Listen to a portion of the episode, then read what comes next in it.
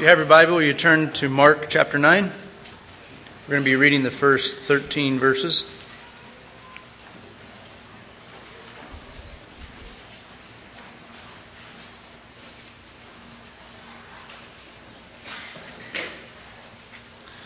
So Mark chapter 9, starting in verse 1.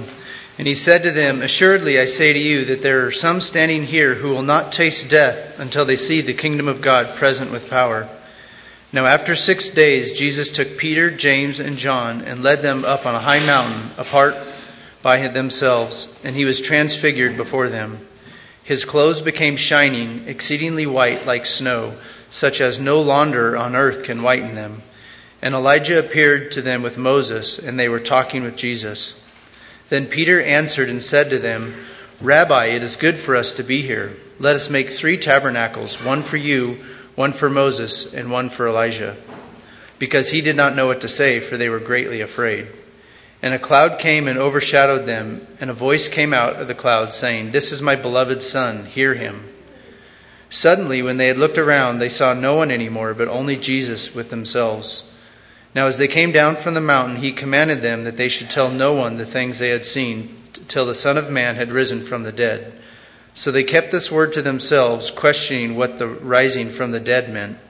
And they asked him, saying, "Why do the scribes say that Elijah must come first?" And he answered and told them, "Indeed, Elijah is coming first and restores all things. And how is it written concerning the Son of Man that he will suffer many things and be treated with contempt? But I say to you that Elijah has also come, and they did to him whatever they wished, as it is written of him." Will you pray with me? Father God, we just thank you for your word, Lord. We just thank you for this place, Lord, this physical building, Lord. But it's not about that, Lord. It's about you. We just pray that you would meet us in this place, Lord, that your spirit would fill Jackie with your words, Lord, that each of our hearts would come to a deeper understanding and knowledge of you. But, Lord, that we would grow in our surrender to you, Lord, that the word this morning, Lord, would help us to surrender and to know you more and to become more like you, God. And we just thank you for this time this morning. In Jesus' name, amen.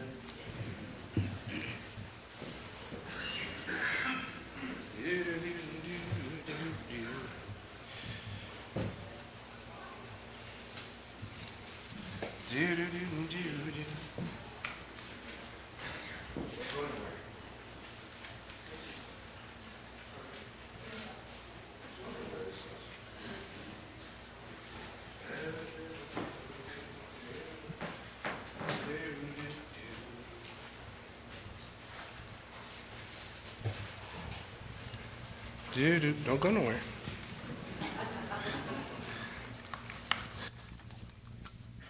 Just hum to yourself.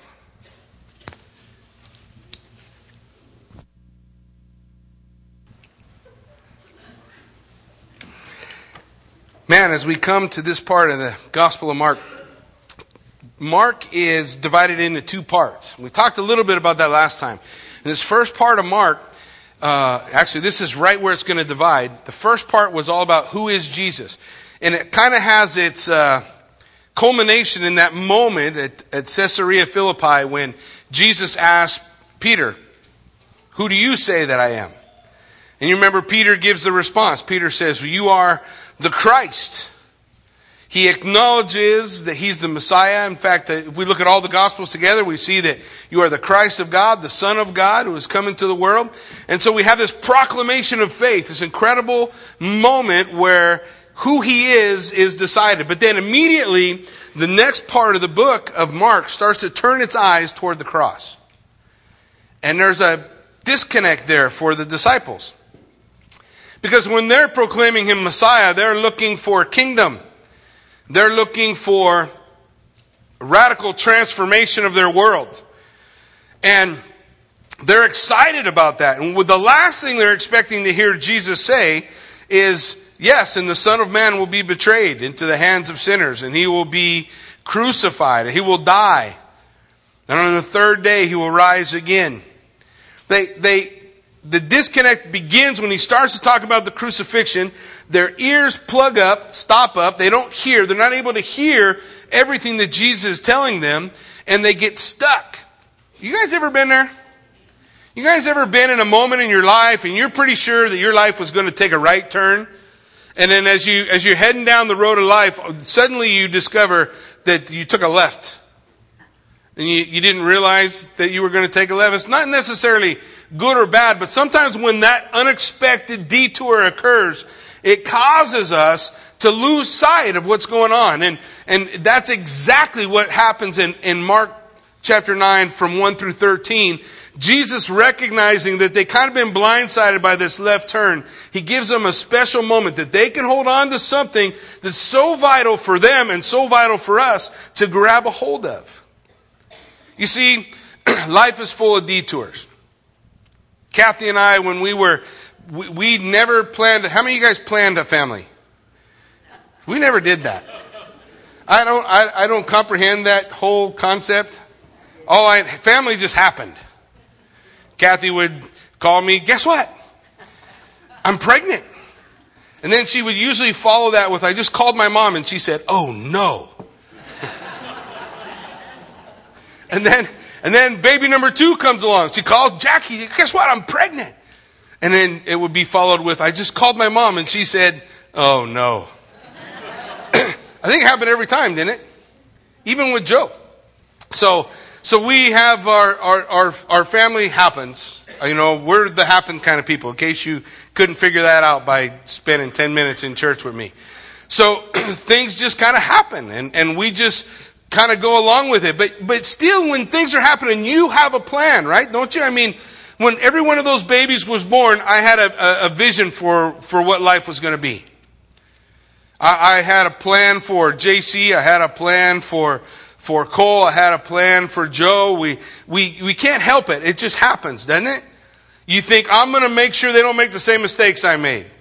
And I want to make sure they walk the road that they need to walk. And I want to make sure all those things, you know, we're hopeful for all those things. But occasionally in life, there's a detour. Right? You're going along and maybe things are going good for us.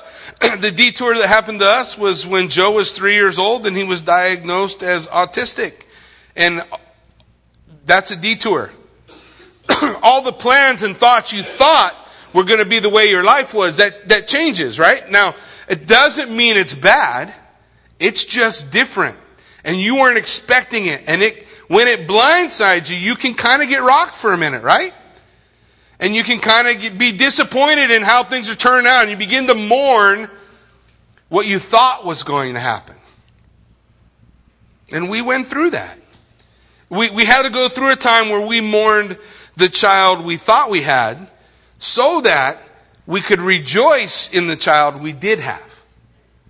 We had to be able to put away all those preconceived ideas. And that's exactly the thing that's happening with the disciples here. They thought they knew where they were going. And Jesus just rocked them with the whole, I'm going to the cross. And then if that wasn't enough rocking, he gathered all the people together. Remember last week, he gathered all the people together and said, now, if you want to follow me, you got to deny yourself. You got to lose yourself to find yourself. You guys remember all that stuff? All those hard teachings. And so the disciples are kind of rocked. And at the end of that teaching, we just touched on it last week, in chapter 9, verse 1, look, Jesus says this. He said to them, assuredly I say to you that there are some standing here who will not taste death until they see the kingdom of God present with power. There's going to be this oncoming of the kingdom of God in power. And we get kind of hung up on this. I don't really understand the hang up, but let me help you guys. The kingdom is wherever the king is.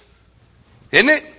And so Jesus is there and he's casting out demons. And he said, if I cast out demons by the power of God, then what did he say? Then the kingdom of God has come upon you. The king's there. Now when he stands before Pilate, Pilate asked him in his trial, are you the king? And Jesus said, I am. My kingdom's not from here though. My kingdom's not in this place. A spiritual kingdom. If my kingdom was from here, my servants would fight. So you are a king then, Pilate says. Jesus says, as you say. The king. And Jesus wants his disciples to understand something. The kingdom of God is wherever he's at. And the kingdom of God is intended to work in our midst in power, not weakness. We get hung up on the idea. Now, I don't want to mess anybody's minds up. So, let me give you a brief synopsis of my eschatology. There's a billion eschatologies out there. Mine is the right one. You guys are welcome to join me, or you can have a different view. Doesn't make any difference. But in my eschatology, I am looking for an earthly kingdom, actual kingdom, when Jesus Christ returns, sets up his kingdom on earth. It's going to occur at the end of the tribulation period, I believe. He's going to set up his kingdom. We're going to see him rule and reign as king on the earth. And as I look toward that, I can begin to lose sight of the fact that Jesus told the disciples, some of you won't die before you see the kingdom of God come with power. And a lot of times, the very next thing we have is a transfiguration. And the transfiguration is absolutely a vision of what it's going to be like when the kingdom of God comes in power. But it doesn't just happen in that moment, and that's it, and it's erased. And now we're looking for thousands of years away before there's going to be any victory in history with the church. I don't buy that. So we see the Jesus show them the kingdom come in power, and then we have the resurrection. What's the resurrection? Man, that's a great outpouring of the power of God in the kingdom, isn't it? The resurrection of Jesus Christ. What about the day of Pentecost? When the Spirit comes upon the church and the church is moved in power. Isn't that an expression of the kingdom of God in power? Is that the last time? Look through history. Look at all the revivals and the outpouring of the Holy Spirit and the movement of the church. Over and over and over again, you see the kingdom of God come about this place, our land, our neighborhoods, wherever Christians find themselves. You can see the kingdom of God come in power.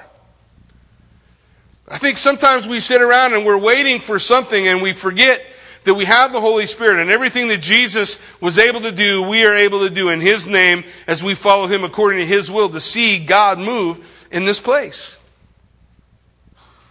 And I am longing for the Lord's appearing. But I got a job to do. And that job that I have to do is to hear the words Jesus said when he said, all authority has been given to me in heaven and on earth. Now, how much authority is that? We got to do the all in Greek lesson again. So, all authority is given to me in heaven and where else? On earth. So that's all authority, isn't it? And he said, what's his point? He's given us that authority so we would do what? Go therefore. Go therefore to every nation, making disciples of all men, baptizing them in the name of the Father, the Son, and the Holy Spirit. Teach them the things that Jesus commanded us. And lo, I am with you even unto the end of the age. This is the job. But sometimes as we go through life, just like the disciples right here, sometimes as we go through life, we hit detours. And it kind of rocks us. And what we thought was going to happen didn't happen. And we end up on a road we didn't expect. And just like the disciples, we need to hear Jesus say, hey, before you die, you can see the kingdom of God come in power. You can see it come in power in your life, in your ministry. And so Jesus wants to encourage his disciples, especially Peter. Why do you think he wants to encourage Peter? Peter just had it rough, didn't he? Peter went from hero to zero in like one verse. Right? You guys remember? Who do you say that I am? Peter said, you are the Christ, the Son of the living God, right? Oh, flesh and blood has not revealed this to you, but my Father in heaven. So Peter's high, right? Woo! Then Jesus says, I'm going to the cross, and Peter rebukes him. He used the same word Jesus used whenever he rebuked a demon. And then Jesus has to turn to Peter and rebuke him. Hero to zero. Peter's a little down. What he thought was going to happen in this relationship that he had with Christ hasn't quite been what Jesus is talking about. Now, I think if we're honest, most of us have had similar experiences, haven't we? And the reality of walking with Christ is it always match up to what the preacher says behind the podium. Sometimes life's got detours. And we need to keep our eyes open for what God's telling us. Look what he says in verse 2. So it says, after 6 days... Jesus took Peter, James, and John and led them up a high mountain, apart by themselves, and he was transfigured before them. There's a lot of things we want to pick up on there. One thing, it says he went to a high mountain. There's only one of those in Israel. It's only one. The only high mountain is Mount Hermon. It's the only mountain in Israel that has snow on it all year long. It rises 9,000 feet above sea level. And it would take them most of the day to get there as they wind their way up to the top of Mount Hermon. So Jesus takes them away. And the Gospel of Luke, we find out that the reason they go is Jesus says, let's go pray. And so he goes to the top of the mountain to pray. Sometimes there's no better place to pray. But Kathy and I went camping the last few days toward Bellevue or Stanton Crossing. But Saturday I went up over Galena and down into Stanley. And you get up on Galena, is there a prettier view on earth? Will you stand up there and just look, especially on a clear day? Because it was clear in the morning, man. You could see green everywhere. It was amazing. And I imagine when Jesus and the disciples get to the top of Mount Hermon, they're on the top of the world. And they're looking out over all this beauty and majesty. And the scripture tells us that they begin to pray. And the disciples were always good about this, right? Jesus would probably get there and he'd start. And then the other disciples, maybe they join in and say a few prayers. But the Bible tells the same thing happened to Peter that happened to Peter and the other disciples every time they prayed. Take a guess. They fell asleep. They fell asleep. They start to fall asleep and drift. So they're gathered up there, and they don't really know what's going on, but it's cool for them, right? I'm having some alone time with Jesus, a good time with him, and they're up on top of the world. And then the Bible says this phrase, it's mind-blowing. It says he was transfigured before them. It's like what's the big deal? Yeah, he was transfigured. The word is metamorphoumai. It means to have what is part of your true character inside to come out. It's not a reflection. You know when Moses saw God, he reflected the glory of God? But when the Bible says Jesus was transfigured, it means that he tore apart the veil of his flesh and he allowed deity, allowed the glory of God to shine from inside him out. That's kind of mind-blowing. This is incredible proclamation of who Jesus is and what he's about. So I want you to think, here's the disciples, they're up on top of the mountain. They've gone through a lot of stuff with Jesus. Peter's been having a little bit of a hard time, but they're in need of encouragement, and then they fall asleep. Now this is a great way to wake somebody up. Right? I fell asleep and I was hanging out with Jesus. I wake up and the glory of God is all around me. And that's exactly what happens to them. Look at verse 3. It says, his clothes became shining exceedingly white like snow, such as no launderer on earth can whiten them. And Elijah appeared to them with Moses, and they were talking with Jesus. So they're praying, they fall asleep, and then suddenly this bright light shining forth from out of Jesus Christ wakes them up. They just snaps them to their feet. He's transfigured. The light of his appearance was greater than any light they had ever seen. In fact, if you look at Matthew 17:2, it says, he, Jesus, was transfigured before them, and his face shone like the sun. That's pretty bright, right? That's an incredible brightness. His face shone like the sun, and his clothes became white as light. John 1:14, just keep in mind the whole picture. Jesus transfigured, the glory of God coming through him, the light, the brightness of the sun. Now think of John chapter 1, verse 14. It says, the word became flesh and dwelt among us, and we beheld his glory, the glory as of the only begotten of the Father, full of grace and truth. So when you hear John beginning his gospel and he says, we saw his glory, what's he referring to? He's referring to that day they climbed up on the top of Mount Hermon. It's probably night. The stars are up, the moon is up, and all of a sudden Jesus becomes like the sun up on top of the mountain. The one who created all the stars starts to shine forth as a star. Beside him are Moses and Elijah, and over every one of the guys who was there writes about it. They write about when they saw the glory. Look at 2 Peter chapter 1, verse 16. Peter says, "For we did not follow cunningly devised fables when we made known to you the power and the coming of our Lord Jesus Christ, but we were eyewitnesses of his majesty, of his glory. For he received from God the Father honor and glory when such a voice came to him from the excellent glory, 'This is my beloved Son, in whom I am well pleased.' And we heard this voice which came from heaven when we were with him on the holy mountain."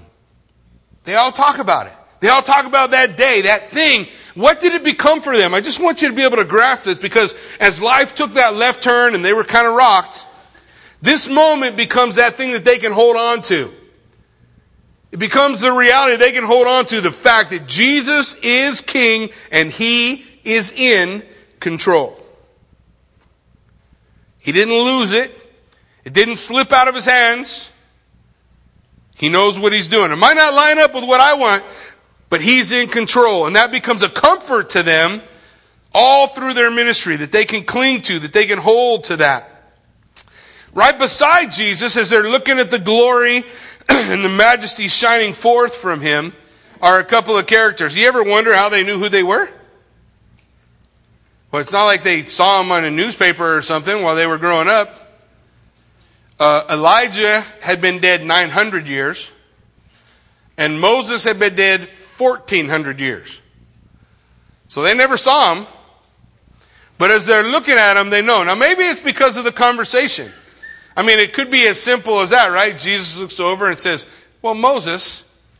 And then a little while later, he looks over and says, "Now listen, Elijah." They, "Oh, that's Moses and Elijah. Man, what a trip." They hear him talking, and here's what we know. What we know from the scripture, this is not a short. We see the transfiguration as a quick little blurb. Whoosh, shining bright light like a flash, and then poof, it's gone, and it's over. But the scripture says they were talking. And the word he uses in the Greek is an extensive conversation, not just a quick thing. And we know what they were talking about. They're talking about the cross, which is the very thing that's got the disciples kind of freaked out about with this left turn that they weren't expecting. So there's Jesus standing, Moses and Elijah. And sometimes you might wonder why Moses and Elijah. Think about the things those guys have in common. Well, for one, both of them met God on a mountain. Both of them saw the glory of God, had an experience with the glory of God being revealed. Both of them left the world in strange ways. Right? Moses died. Who buried him? God. That's strange, right? Elijah, what happened to him? Chariot of fire took him into the heavens, right? They left this world in strange ways. And the reality is, each one basically is a summary of the Old Testament. Moses brings in the Old Testament system, and Elijah renews it. See, Moses brings it in. The children of Israel kind of get lost. They lose their way, right? Elijah comes on the scene to get them back on track, to get them back walking the way that God would have them walk. And they're talking about the cross. They're gathered and talking about Jesus' death. They're talking about the things that are going on before them. And as we consider the confession of Peter, the proof that he is the Christ is standing right before Peter. There's Jesus, Moses, and Elijah, bright shining light bursting forth from within him, and they're talking. They're talking, having a conversation. And Peter, James, and John are able to hear it. They don't tell us anything about what they said, but they tell us in Luke that they were discussing his leaving. They were discussing the cross, the resurrection, the ascension. The culmination of Jesus' ministry was being discussed. And so we have all that lying before him. And then what happens in verse 5 happens to us all, doesn't it? Well, look at verse 5. What's it say? It says, "Then Peter answered and said to Jesus, 'Rabbi, it is good for us to be here. Let us make 3 tabernacles, one for you, one for Moses, one for Elijah.'" What's the next phrase? "Because he did not know what to say, for they were greatly afraid. Lesson number one. If you don't know what to say, shut up. Don't say nothing. One of the greatest mistakes people make anytime they go to minister to a family. Maybe a family's going through a hard time and you're going to minister. You want to have an answer for them. Let me help you. You don't have an answer for them. You can't solve it. You can't make it go away. But your presence there together makes it a little easier to bear. You don't have to say anything. But sometimes we worry about it, right? That's what Peter's doing. Peter's, remember, that's the concept, right? Life took a left turn. He's a little bit freaked out about that left turn. He's spending quiet time with Jesus. Jesus shows him that beyond a shadow of a doubt, his confession was absolute and true. There he is, Jesus the Christ, the Son of the living God, his divinity pouring out. Moses and Elijah talking about the cross and the road to the cross and the events that are taken up. And Peter is kind of freaking out. So he starts talking. My wife does that all the time. She does it in cute little ways, you know.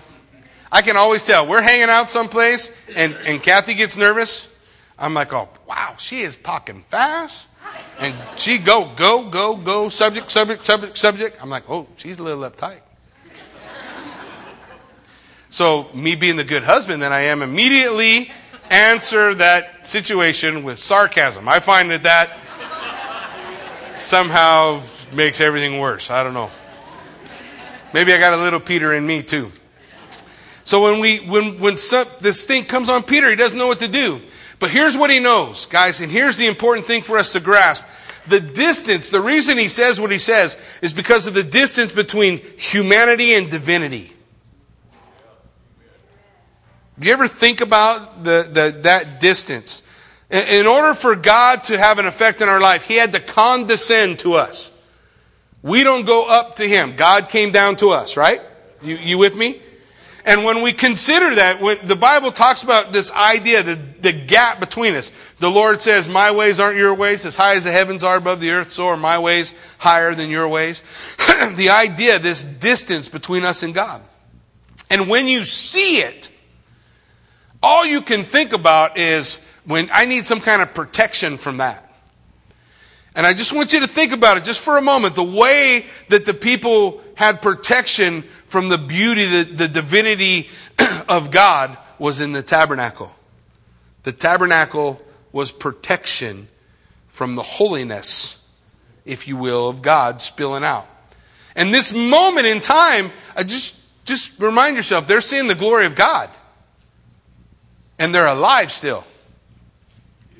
And in their minds, at least in Peter's mind, he's thinking, man, I could be dead at any minute. We probably should build a couple tabernacles here so that this glory doesn't get to us and wipe us out. The holiness of God. If there's too much glory comes out, that's it for us. So he says we need to build tabernacles. But he kind of errs because he wants to build three. And he puts Jesus on the same ground as Moses and Elijah. And the reality is the distance between Jesus and Peter that Peter's feeling is the same as between Jesus and Moses and Elijah. Infinitely above and beyond and over.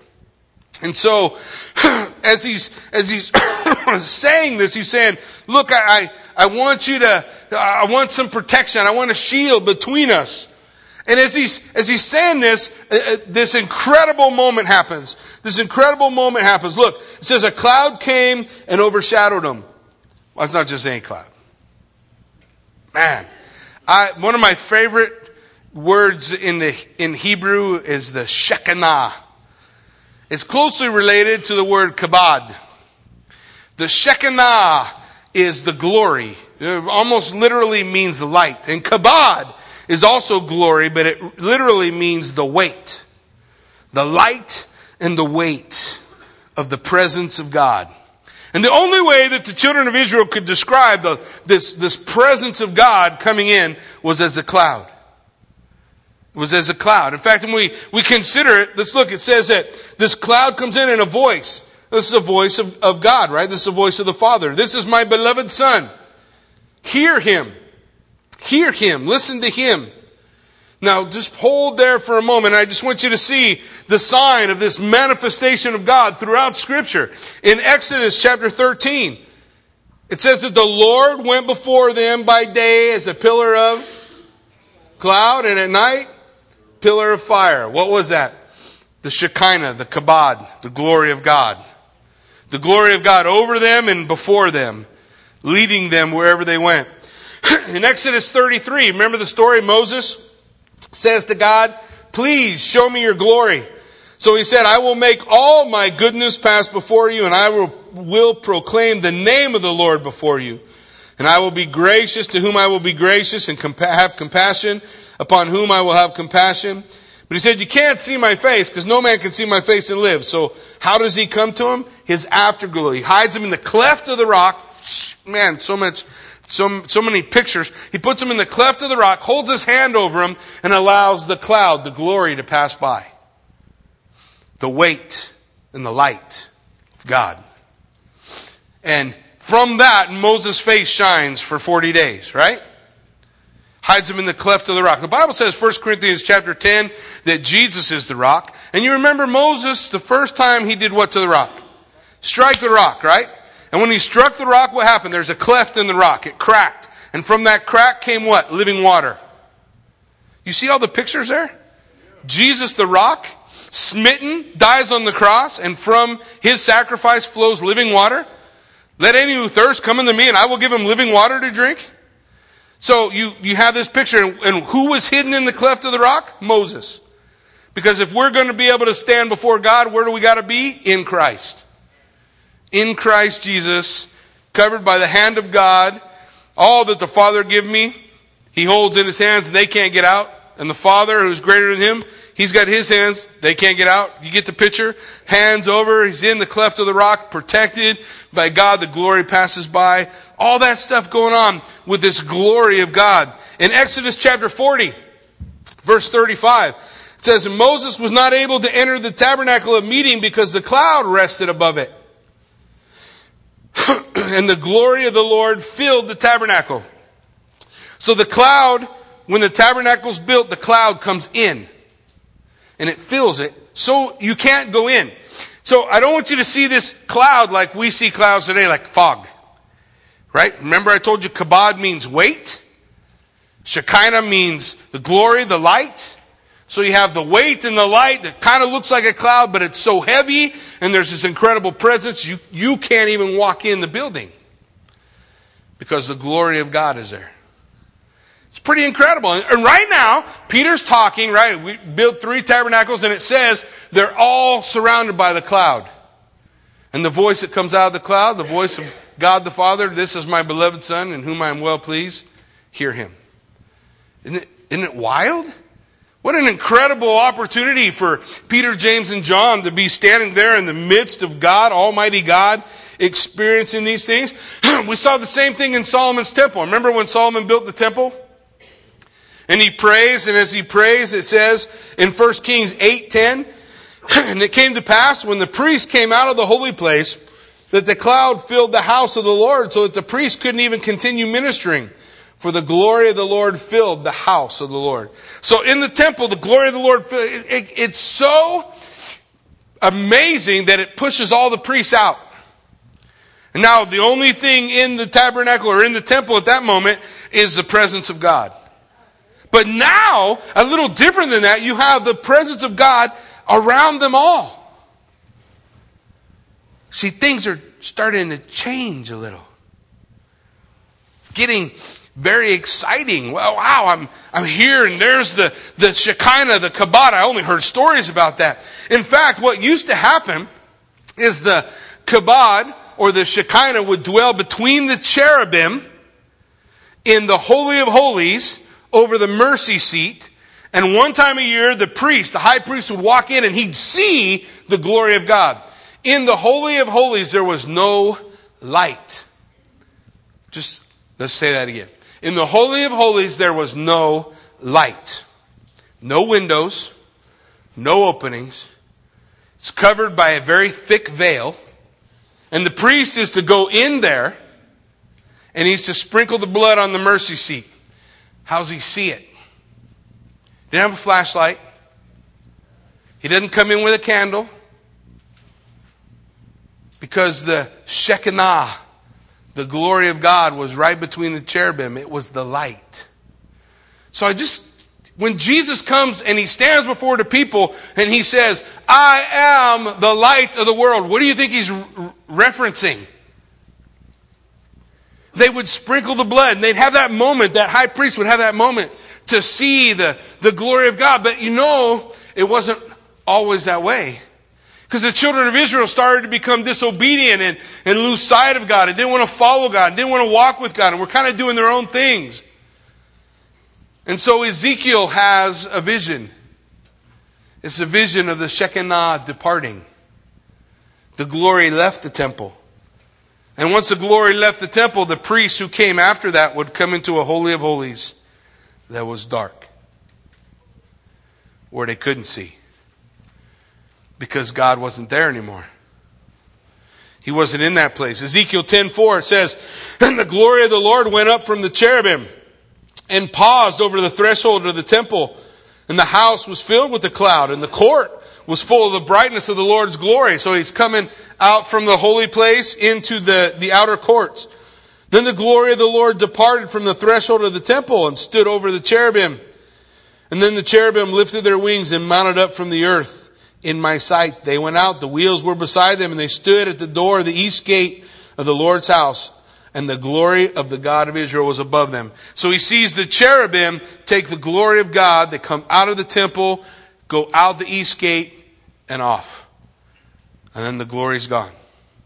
But now, Peter speaking, we need to have tabernacle, some kind of protection, and the glory of God settles down on them. And God's voice speaks. Man, that's amazing. This amazing experience, this encouragement that God gives to them. And he says, this is my beloved son. Hear him. Hear him. In Hebrews chapter 1, verse 1 and 2, one of my favorite verses says this. God, who at various times and in various ways spoke in time past to the fathers by the prophet. That's past tense. Oftentimes you'll hear people say there is no longer an office of a prophet. That is why there is no longer an office of the prophet. God used to speak through the office of the prophet. That does not mean that I'm not saying there's not prophecy. I'm saying there is no longer an office of a prophet. Jesus said the last prophet was who? John the Baptist. Last prophet. So he spoke in times past to the fathers, by the prophets, has in these last days spoken to us how? By his son. This is my beloved son. Hear him. Hear him. Whom he has appointed heir of all things, and through whom he made the world. So we have Jesus Christ, the Lord, the cloud, the Shekinah, the glory, the light, and Moses and Elijah, and the disciples are tripping out and they're looking at this. And while Peter's talking, God interrupts him and he says, no, listen, this is my beloved son in whom I'm well pleased. Hear him. Listen to him. And then what's the scripture say in verse 8? Suddenly when they turned around, they saw no one anymore, but who? Jesus. Now, just come back. Let's try to bring the thought full circle. Peter's looking for the bridge between humanity and divinity. He wants to build a tabernacle, so because that's the only mindset he has for how to bridge the gap. Sacrifice in the tabernacle bridges the gap between our relationship and our reality on earth and God's divinity and holiness. And so while he's got that thought in his mind and trying to speak that, God says, shh, listen to my son. And then all the glory, the light, the kabod, the Shekinah, all gone. And there's Jesus standing there. Because he's the bridge now. It's not the tabernacle. It's not a sacrificial system. There's nothing else that bridges the gap between the lowliness of man and the holiness of God. There is one God, one mediator between God and man, the Lord Jesus Christ. And there he is, standing before Peter, standing in that place, the very expression of everything that is true, who just a few days earlier had said, if anyone seeks to save his life, he'll lose it. But if he loses his life for my sake, he will find it. If anyone would come after me, he must deny himself, take up his cross, and follow me. The truth expressed in the reality of who Jesus Christ is. Incredible moment. I'm sure the disciples, Peter closes his mouth, they don't have anything to say. Jesus standing there. What do you talk about when you walk down the mountain after that? Wow. That was incredible. It says in verse 9, now as they came down the mountain, he commanded them that they should tell no one what they had seen until the Son of Man rose from the dead. Is that not a little trippy to you guys? They're walking downhill. Jesus looks at them all. They're all tripping. Man, this was incredible. We saw the glory of God come from inside of you out. We saw the proof that you are the Christ, the Son of the living God, that you're everything that we believed you are. We've seen it all. And Jesus says he's walking down the hill. Now, what you guys saw, I don't want you to tell nobody. Until I rise from the dead. I just want you to see how many times Jesus is trying to get them to see that he's going to rise. That the point in the sacrifice of Jesus Christ is the glory of the resurrection. A little glimpse they just saw on a mountain of the power and glory and majesty of the King of Kings and Lord of Lords. They just saw this incredible moment, and God wants them to be able to hold on to that moment for whatever they need it, that they'll know that Jesus Christ is King. You'll know Jesus is King. You saw it. And you can hold on to that when life takes left turns that you weren't expecting. When life goes in directions that you weren't anticipating. And they walk down, and immediately Jesus starts to talk again about dying, right? How do you... In order to rise from the dead, you have to die, right? You have to die. So again, Jesus is bringing up that concept, all right? That he's going to rise from the dead. And it says they kept this word to themselves, questioning what the rising from the dead meant. So they're walking back down, and remember, life's taking a left. They're pretty sure he's going to be king, and he's going to set up his throne and his kingdom right then. They're going to experience victory in history now. Romans are going to be put down. Everything that's wrong is going to be made right. I still want that. I still want all the things that are wrong in the world to be put right. I still want all that stuff to happen. To be honest with you, we don't need a president. We already have a king. We don't need another one. What we need is men and women willing to be obedient to the king and do the things that the king's asking them to do. If we're going to see our world change, our world's going to change from the inside out, not from the outside in. Because God's people were willing to take the truth of what Jesus showed those guys on the mountaintop and proclaim it. He said, don't tell nobody until I rose from the dead. Good news for all of us. He rose from the dead already, so we can tell people. Meanwhile, the disciples are walking down the hill and they're questioning. They're talking amongst themselves. Three of them, they're walking down. What do you think he means by it's going to rise from the dead? And how's that fit into our idea of where we're going? How's this all going to work out? How's this all going to happen? And as they're wandering down, as they're finding their way back down, it says they asked him and said, well, then why do the scribes say Elijah must come first? Because they just saw Elijah. Didn't they? There's Elijah. Malachi said Elijah would come before the day of the Lord. Before that moment when God rules and reigns, judgment flies, and that before that moment, Elijah would come. And so they're thinking about this. How's he going to die? And how's this resurrection work? And how's this all fit into God's plan? And then they bring up this point. Well, the scribes say that Elijah has to come first. And once we see Elijah, the kingdom and the king comes, and every wrong is righted, and everything's put together, and the world is put back the way it's supposed to be. And isn't that what's going to happen now? That's what they're saying. We just saw Elijah. We just saw him. The scribe said, when he comes in the kingdom. And he answered them and he said to them, indeed, Elijah is coming first. That's future tense. That means there's a day when Elijah comes. But then he also says, He will come on the day when all things are restored, which is what they're looking for, right? The kingdom, the righting of every wrong, the setting right of the world, all the things that are sideways. And then he says this, he will come and he will restore all things.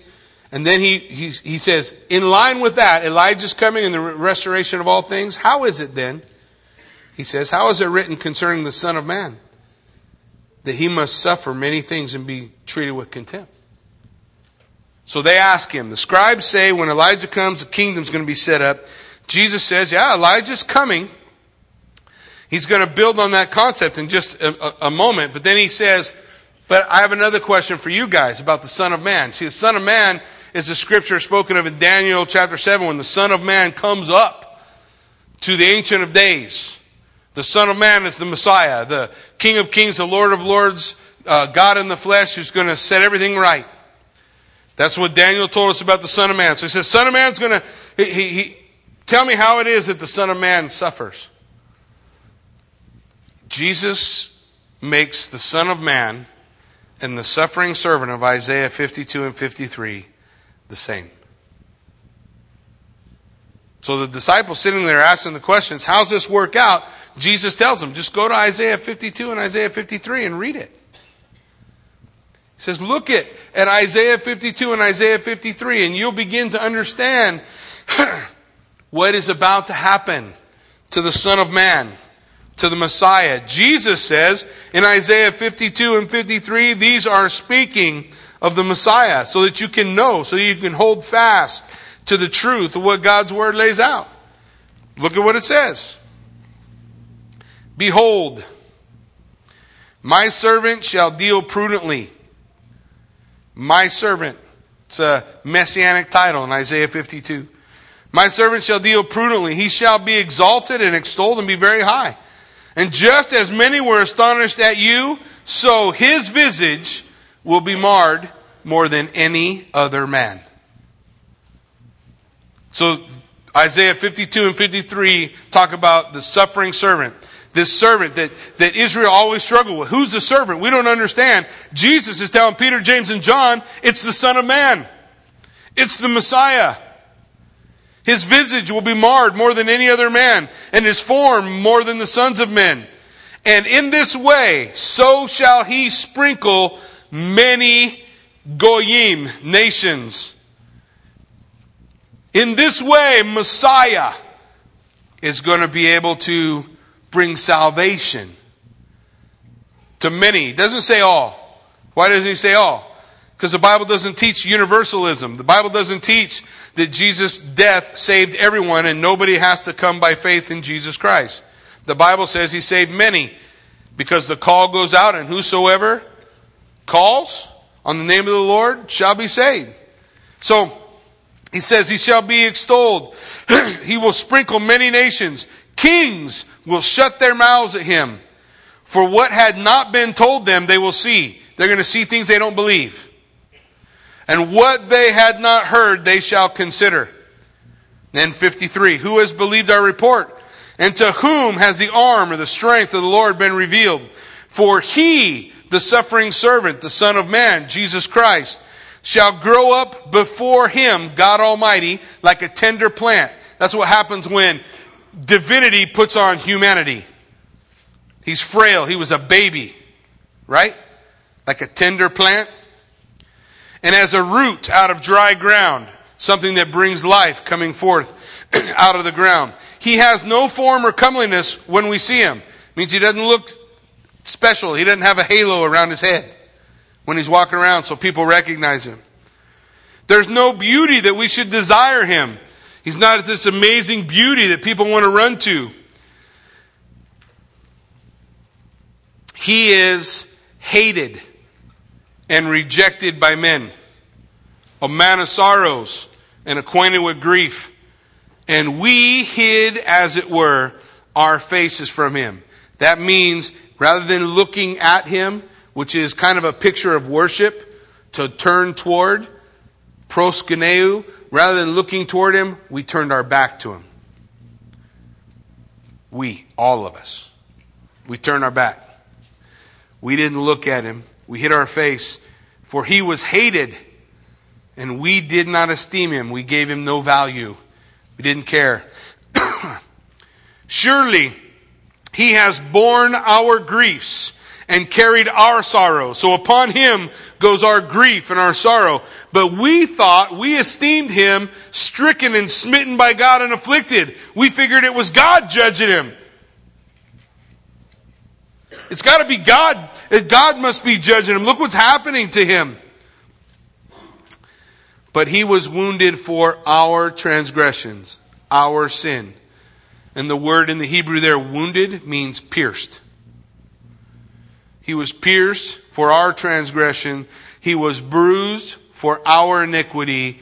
And the chastisement, the beatings upon him that gave us peace, the chastisement for our peace was upon him. And by his stripes, we're made whole. We're complete in him.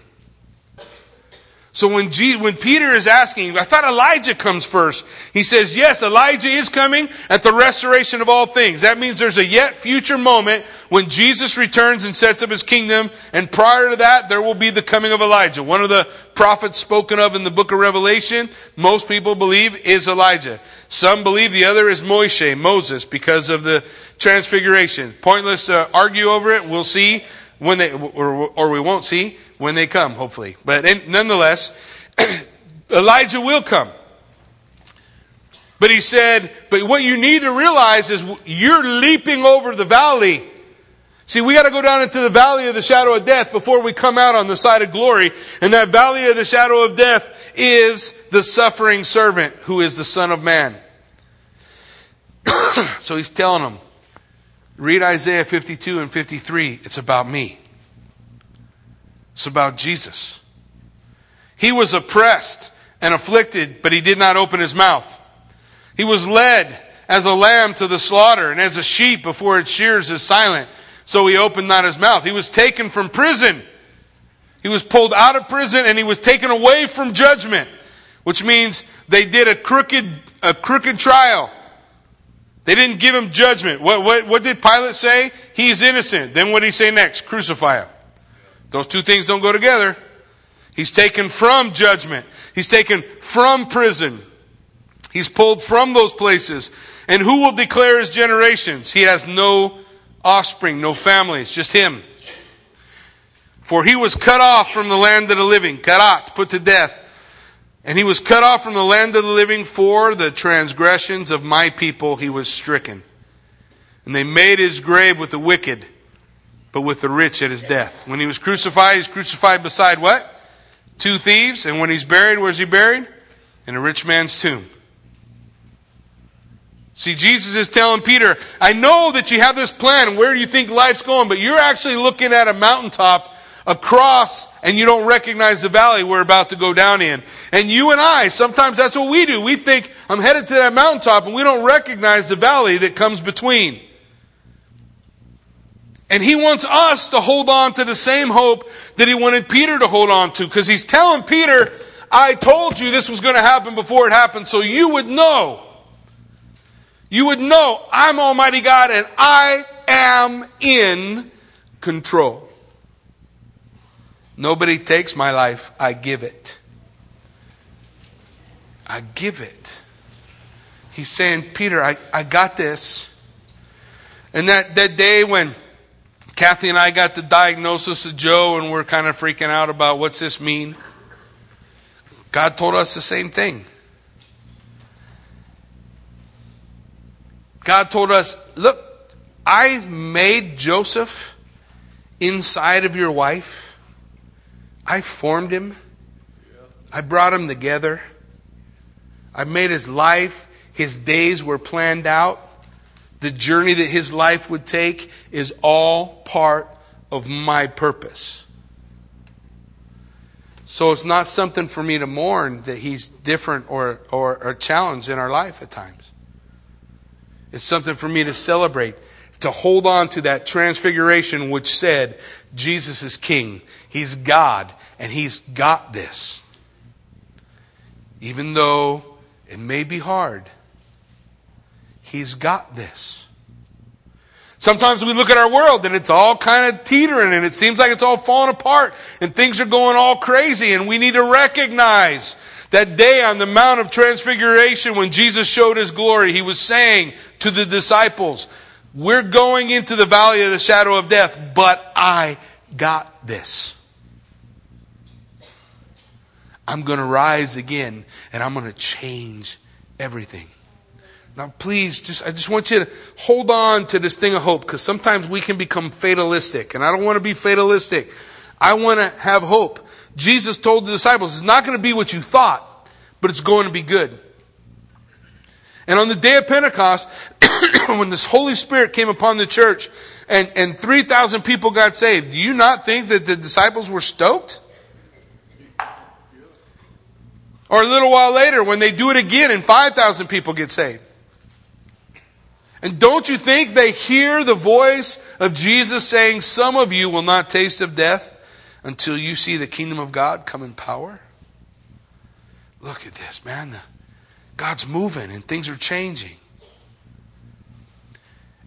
And I firmly believe that God wants to do that still. That God doesn't want us to be fatalistic and think, well, here we are circling the drain. Even though here we are circling the drain, what does he want from us? He wants to give us a vision of that day on the Mount of Transfiguration. And he wants to say, yeah, I know you thought it was going to go this way, or maybe you thought this could happen and these changes would occur, but no, that's not part of my plan. The road you're on is part of my plan, and it's going to go through this veil, this valley, this place where the suffering servant goes through a time of suffering but comes forth in victory. And I think God wants to show us victory in our lives, in all those things, all those disappointments, all those little sideways ventures we take. God wants us to know, look, I have this under control. And when he looks at the disciples, just look at the last part of the verse. He's saying, I was here, I got this. The suffering servant is the Son of Man. He will suffer many things and be treated with contempt. And then he says, I say to you, Elijah has come. And they did to him whatever they wished, as it is written. Elijah has come, he said. Matthew 11:13 through 14 says, for all the prophets and the law prophesied until John. And if you are willing to receive it, he is Elijah to come. The forerunner of the Messiah died, was put to death. So Jesus is saying, if the forerunner of the Messiah died, the Messiah is going to die too. But I want you to remember this day and tell people, after I rise from the dead. He wants us to know there is always hope. There's always hope for God to move. There's always hope for God to accomplish great things. And whatever person that is that you have on a list that you say, this guy can never get saved, it's never going to work out for him. Look, put him on that thing and pray for him.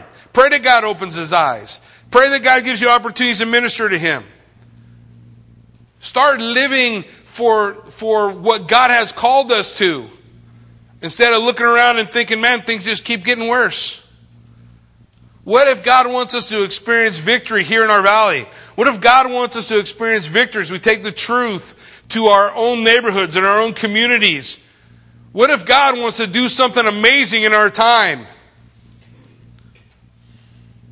What if God wants to do all that through you? And all he's looking for is the opportunity to encourage you with the message of Mark chapter 9. I am the king. It don't matter what anybody else says. All authority has been given to me on heaven and in earth. I'm the king. So the things that we go through in this life pass through the hands of a God who loves us and promises to give us the strength we need to come out. And just like the disciples, maybe we're taking a different direction. But he wants us to know, I am in control. I got this. There will be a victory. And there can be that victory in our lives as we minister, as we share the truth, as we look for those opportunities. See what God will do. Don't be afraid. Don't be dismayed. The Lord your God is with you wherever you go. Amen? Amen. Why don't you stand with me? Let's pray. Heavenly Father, Lord God, we thank you for the opportunity that we have to come before you. Thank you for the opportunity to study your word. And God, we thank you for the reality, God, that you are moving and working in our life. We're excited, Lord, as we leave from church and we head down to the river, because there are several people who are being baptized, each one signifying a life that is being radically transformed from the direction it was headed to the direction of the road that it's on now. God, that you are able to do abundantly above all we can ask or imagine, according to the power that works in us and through us. And so, Lord, we pray as your church, pour out your Spirit on us for whatever time we have, however long we have, that we would be men and women saying, man, I have another day, another moment. I can put another name on my list. I can add another person to my prayer. I can reach out with the gospel